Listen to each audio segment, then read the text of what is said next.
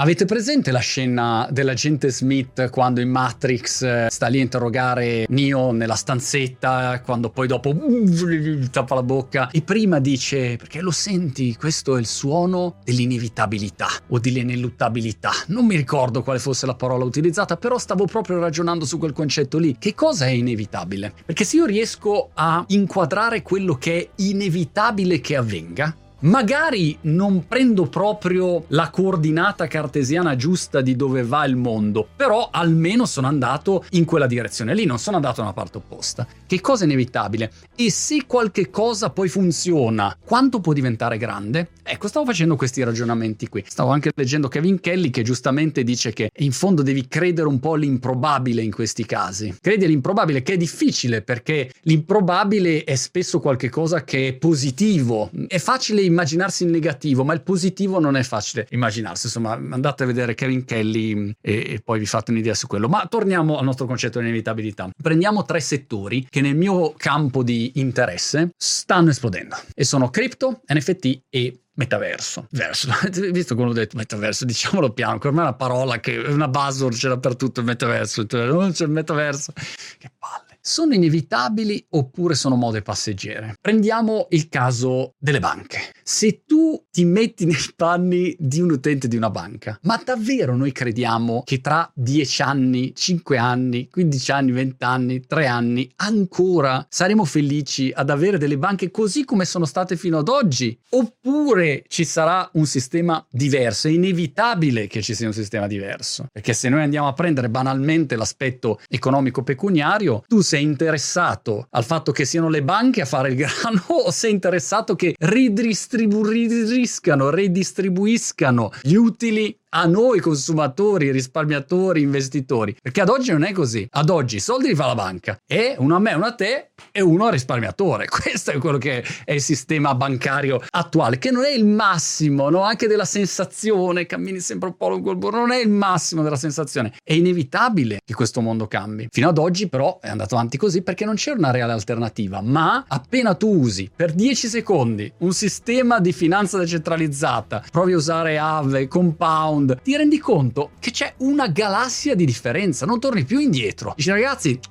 No, no, basta, amici come prima, voi andate avanti per la vostra strada e io mi levo da qua entro in un inevitabile nuovo modo di vedere la gestione del rapporto bancario, di fare il prestito, di investire, è proprio un modo diverso che se funziona diventa grande, diventa sì enorme. Oppure pensiamo al mondo dei videogame, con tutto il discorso metaversi, cripto come pagamenti e NFT come aggeggi digitali unici che io poi mi porto indietro nei vari videogame. Se tu per 5 secondi netti inizi a spippolare su Axie Infinity, Crabada e via così, questi giochi play to earn cosiddetti, giocare per guadagnare, dopo un po' ti si instilla una modalità di pensiero per cui non puoi più tornare indietro non puoi più tornare all'idea che sono io che devo pagare per comprare la skin di Fortnite. Ma siete fuori di testa? Sei tu che mi paghi per giocare. È una cosa diversa. E uno può dire, certo, però Axie Infinity, ad esempio, hai un investimento iniziale, bla bla, tutto quello che vuoi.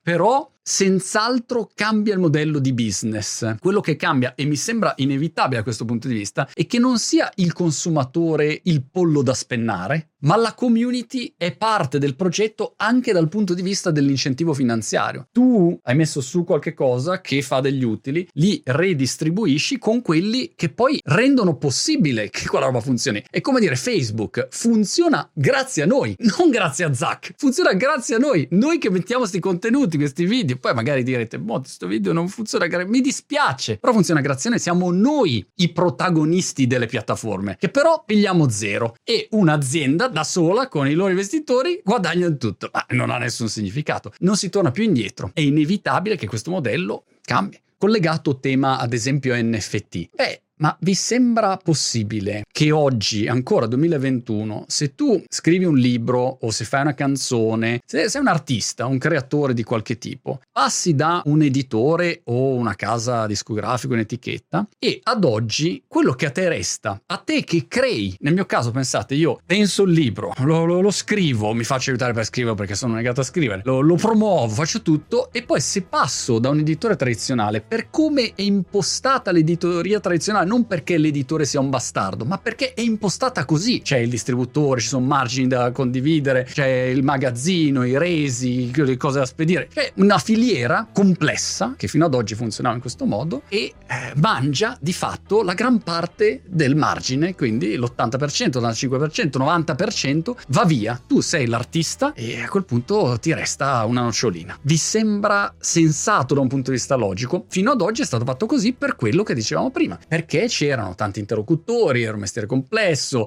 bla bla bla, e tutti quelli che devi coinvolgere. Però oggi il mondo è cambiato. Allora, quando vedo roba tipo Royal.io, peraltro ha preso oltre, credo, 50 milioni di dollari di investimento rispetto alla, alla loro iniziativa, dove dicono, guarda, io sono l'artista e ti do il 50% a te che compri la mia musica, do a te il 50% delle mie royalty distribuite tra tutti gli altri e io e l'azienda in questo caso che mi fa da, da, da protocollo teniamo il resto, oppure puoi distinguere, può essere una percentuale diversa, il 20 20% lo do a quelli che ascoltano la mia musica e l'80% me lo tengo io e poi pago il 10% alla Royal Dottore di turno. Ognuno stabilirà quali siano le percentuali, però ribalti drammaticamente questo meccanismo. Non è più come prima, non torni più indietro. Una volta che inizi a farlo, dici ma perché dovrei tornare indietro? Perché uno che ha già un pubblico dovrebbe seguire un altro percorso tradizionale? Seguirà un percorso tradizionale se l'editore, la casa discografica di turno si rinnoverà e offrirà un qualche valore aggiunto. Se no,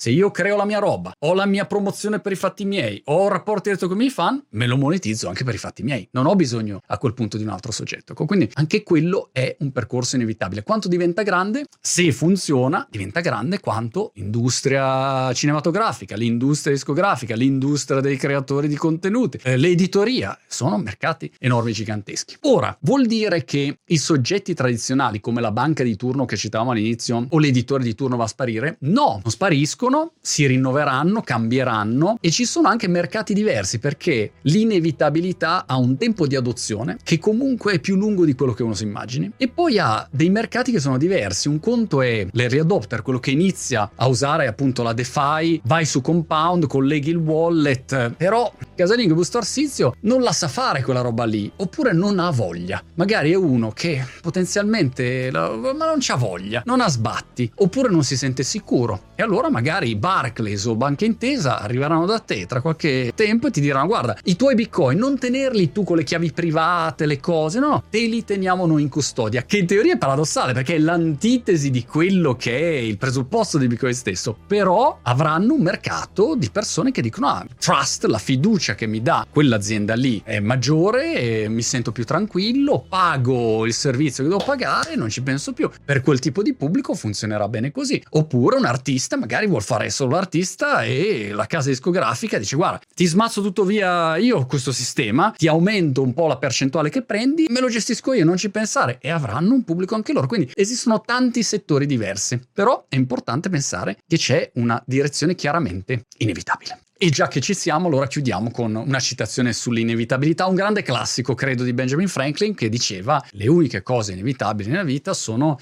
le tasse e la morte, quindi facciamoci una, una, ragione. Però, come diceva qualcun altro su Twitter, credo, non so, è importante che non siano le une causa dell'altra.